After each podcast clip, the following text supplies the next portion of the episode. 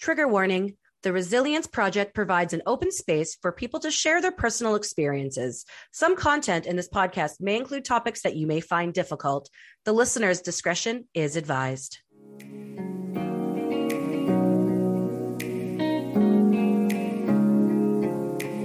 Hello, friends. Welcome to Radical Resilience, a weekly show where I, Blair Kaplan Venables, have inspirational conversations with people who have survived life's most challenging times. We all have the ability to be resilient and bounce forward from a difficult experience. And these conversations prove just that. Get ready to dive into these life changing moments while strengthening your resilience muscle and getting raw and real. Well, welcome back to another episode of Radical Resilience. I'm back from my road trip around the US and I'm so excited because I am here today with a friend, a client, and a brilliant human. It's me, Blair Kaplan Venables, and I'm here today with Marie-Pier Dionne. I practice saying her name. She has such a beautiful French accent. So um I I can't wait to dive in with her. But what you should know about her is that she's an aromatherapist an entrepreneur, the founder of Love and Lemons Life Essentials. She owns a French daycare, and her passion is to help others live the lives they love with all their health and their happiness. And listeners, friends of the project, who doesn't want that? So, without further ado, I want to welcome you to my friend Marie-Pier. Hi. Hi, Blair. How are you? Good. How are you doing? Great. Thank you. Thank you for having me. This is super exciting. Um, yeah, I'm so excited, especially because you have a really great story. And I'm going to put your bio in the show notes, but I would love for our listeners to get to know you a bit better. You know, we're here to really talk about how you were in a realization that your mental health wasn't well and that you stayed in an unhealthy relationship and you wasn't you weren't living your best life. Let's talk about your story. Like how did you get to where you are today? Oh, it's been a wild roller coaster, a wild ride. Um, it all, all started in high school. Um, I always had this um, challenge in finding identity and feeling good where I was and finding where I really belong. And from that, from there, I always fell for the wrong relationship. What was good was not good enough for me. And what was not good enough for me was good. So I always fell into this rabbit hole of falling into these um, abusive relationship, um, relationship where I was not well. Um, and I moved to BC in 2000, six, I believe. Uh, I moved to Whistler and my mental health really truly was not there. Um, I really had issues with, um, you know, anxiety, depression, um, seeing doctors, psychologists. I really struggled with relationship again at that time. Um, and finding where I truly belong, finding who I was. And I was not happy. I was not good. I felt always sad. I was always a victim. Um, it was always, you know, down low. There was super high. Um, so it's been a big, big, big roller coaster. Um, I went on strong medication um, and I mean, for me, that was like, that was not for me. You know what I mean? Like, um, some people will do well on them. I did not do very well. Uh, gladly, I had an amazing support around me. I was a nanny at the time in Whistler. Um, and the family truly supported me so much through all this. Um, and yeah it was it, it's it was challenging time for sure and i mean like falling into abusive relationship through the whole time um caring for other more than i was caring for me um was a big challenge but I was not aware of it. That's the the whole part of this whole thing. I never been truly aware of my behaviors. I was not truly aware of how I was feeling um, and what was truly going on with me. Wow. Thank you so much for sharing that. So it's interesting. Like, I feel like we have a lot of alignment. Like, I I live with anxiety and depression and like I before met Shane was not in healthy relationships and I think a lot of it had to do with my my childhood and my mm-hmm. relationship with my dad but you know I really want to acknowledge your vulnerability for sharing this because your story is so unique and special to you but a lot of people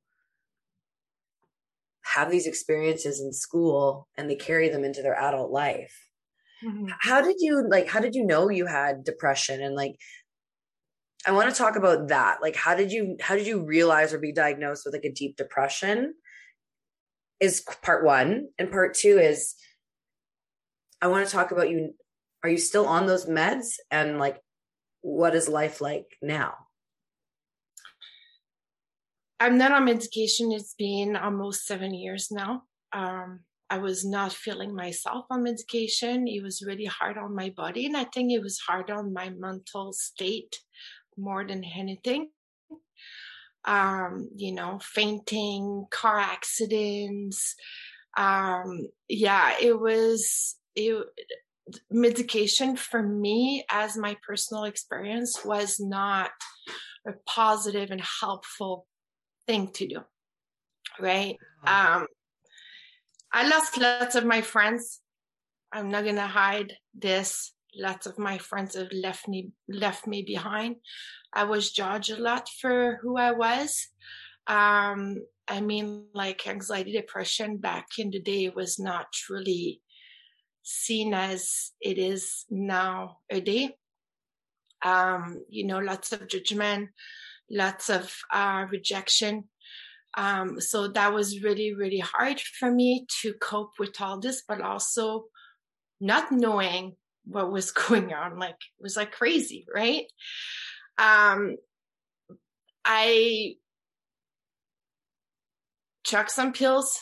I had those black dots coming through my head often, actually very often. I never really truly spoke about this um, until now. so that um, um, I just got tired. I got sick and tired of not being me. I got sick and tired of being sad. I was sick and tired of not enjoying life and live my best life, a fulfilled life, and call myself normal. Um,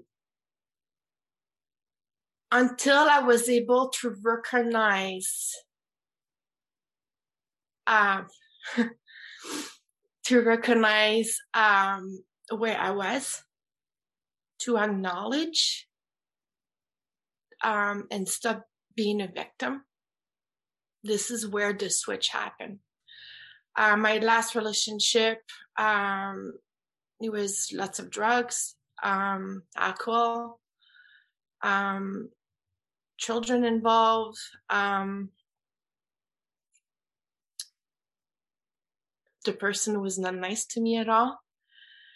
Um, and it always been in those pattern, right? And the mm-hmm. relationship before and the relationship after.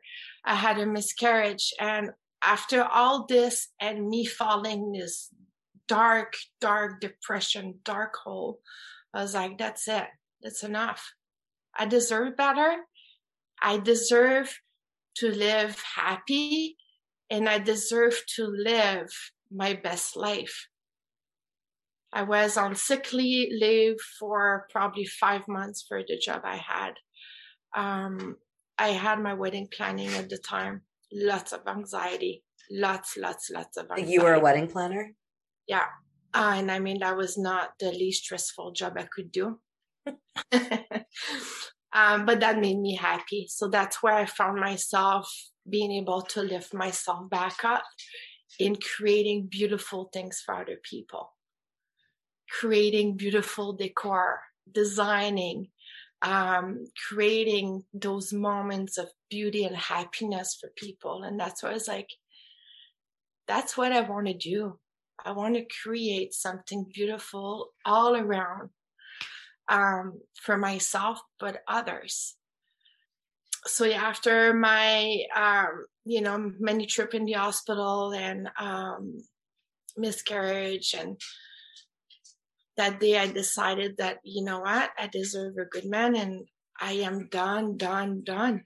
I am done being depressed. I am done living this life of victim. victim. Um, and I mean, like, telling the truth and understanding the truth and realizing the truth is the hardest. And until you're able to recognize that and accept um, and stop being in denial, that's where truly the switch happened for me.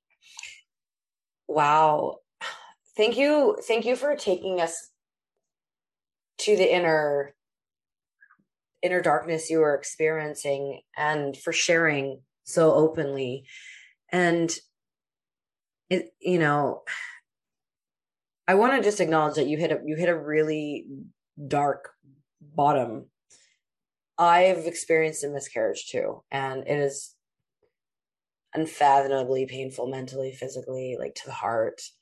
And I'm, I just can't imagine going through that while navigating all of the other stuff you're you were navigating. And it's so beautiful that you're actually at that bottom, you saw the light and you had this realization of what you wanted to create.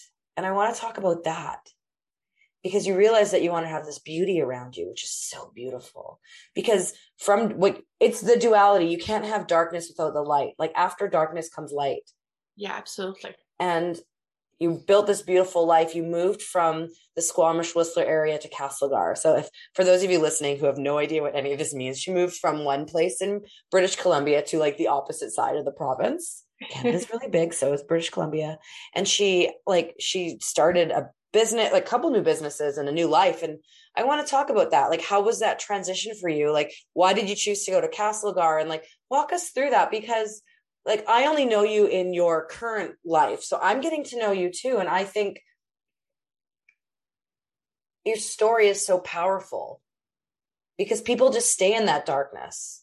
They stay mm-hmm. in those cycles. They don't think that they can do better or deserve better, but they do. Yeah. So how did you transition out of that old life into where you are now? So um in Squamish, I lost the place I was living into. Um, so that's why I decided when I was ready to go back and do the things, I decided to open my French daycare in Squamish. At that time, it was in a home. I had two roommates. I had two dogs. I had seven families every day coming in my daycare. I still was running my wedding planning business because I was ready to just shut it down and transition and do something else lots of healing, lots of work. I'm still battling with um, panic attack. Um, but I had incredible support around me to heal from those past relationship um, and just take my power back. And it was not easy either. I went into a burnout through all that. And then the house was for sale. I was like, what am I doing? What am I going to do? In the meantime, I met my Whistler crush. you had a Whistler crush? Yes, I did. And after all those years, um, we met um that one random night that I decided that it was I was done doing veggie veggie burgers in my house on a Friday night. I was ready to go out into the world and um, you know, socialize and see friends. And he, he was actually with one of my friends from Quebec who actually been living on the coast for years. He said, I'm going to take you out for dinner. I'm like, no, no, no, never. and here we are here in Castlegar. Um, I mean, like my house was for sale and I was like, what am I going to do? And I was like, ugh, I'm going to try to find another place to live. And I had all these friends trying, like, you can rent my space. You can come live here. I was like, I want to own my house and I cannot do it here. So I was like, okay, if I want to stay here, but I want to own a house, I can buy a house in Quebec. So I was looking at houses in Quebec and I was like, you know, you're in that state of like confusion. What am I doing? Well, you don't want to live Squamish because you've been there for 16 years. All your friends are there. It's family and you love it so much. And, you know, so we ended up dating and he was visiting the house was living in tune. He was like well i'm not having a daycare with you. Four dogs and seven family coming into my living room every day. So so Castlegar came up. Um, we had friends from well i had friends from uh, squamish western Pemberton that were here. And i was like let's do it. So i just came by a house here could not find a house. We had two weeks. I was like, my life is over. What am I going to do? I was, I think I moved my boxes, my whole household two times in, um, in Squamish. So we could actually, because I, I, had to be out of my house, move into my boyfriend's house, move back into a trailer, and then move Castlegar. anyway, so after all this, we ended up here. And I mean, that's been not easy. I miss the coast. I miss my friends, but I have created a beautiful life here. And I mean, it was not easy either. I fell in deep depression when I moved here, doing things that I was not enjoying. Uh, money was an issue as well. Um, the house, I found a beautiful house, but it was not suitable for daycare. So I had to apply for grants and try to come up with the money I needed to actually build the center. And it happened. I was doing really wheels on my front yard, like, like, I was like, yes, yes, I like did cartwheels? it. Like car- you're doing oh cartwheels? my goodness! I, I it was it. like I was screaming, jumping. I was like, oh my gosh, this is happening. So for a few months, we built the daycare outside of the house, just out uh, on the on the left side here. Um, and then here the Voodoo uh, came back to life from Squamish to Castlegar. In the meantime, I was with MLM industry. I was studying my aromatherapy uh, course. And I was like, you know what? I want to do more. I have so much knowledge and I have so much things that I want to share that I want to do, and I want to create my own brand. And uh, this landed on my lap in 2020, and here, Here you are. Lemon Lemons is born. Love and lemons. Okay. So I I really appreciate you sharing this because first of all, a lot of times when we have like these big struggles, it's easy just to stay in that. And the fact that you decided you were ready to date, you met this man, you moved to somewhere where you can build the life you want. You left your friends and what you knew behind. It's a very scary transition. I just did it. Like I just I just did that too, right? I moved from my home in Pemberton to Kamloops, where my husband at least knows people and we have some family, but it, it's lonely. And building two businesses in a new place. One of them is physical in person and one of them is anywhere in the world. Like it's you know like no small task. So congratulations. And it's been a couple years for you and i think it's really beautiful. Um you know we don't really have too much time to dive into the business but you know today like maybe today this week your headspace like where are you at now? Like you've now like you've had a couple bouts of depression throughout your life. You've you know been in unhealthy relationships you've had significant experiences of loss. And now you're in Castlegar in your home, building this life. Where are you? Like, tell me about your mental state today. I still struggle. I'm not gonna hide. Uh, some days are harder than others. Um, my essential oils, it's honestly a big part of my wellness. Mm-hmm. Um, nutrition, doing the things I love, and asking for help. Now I do have amazing staff helping me in my daycare, and I will never say it enough. Like they are absolutely amazing, and I could not do this without them. Um, they're being, we've been so authentic.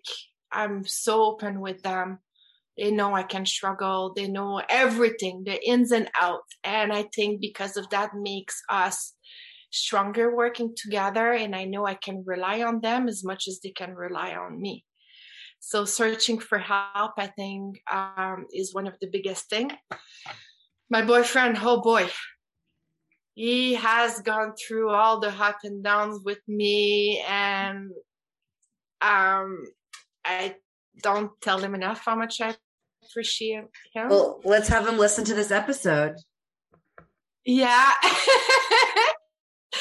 um he's always there helping doing all the things you know um he knows how stressful it can be to have two businesses but you know building a business business from scratch and a pandemic has been whoa lots of sweat and tears and swears and you know laugh and mm-hmm. sleepless night.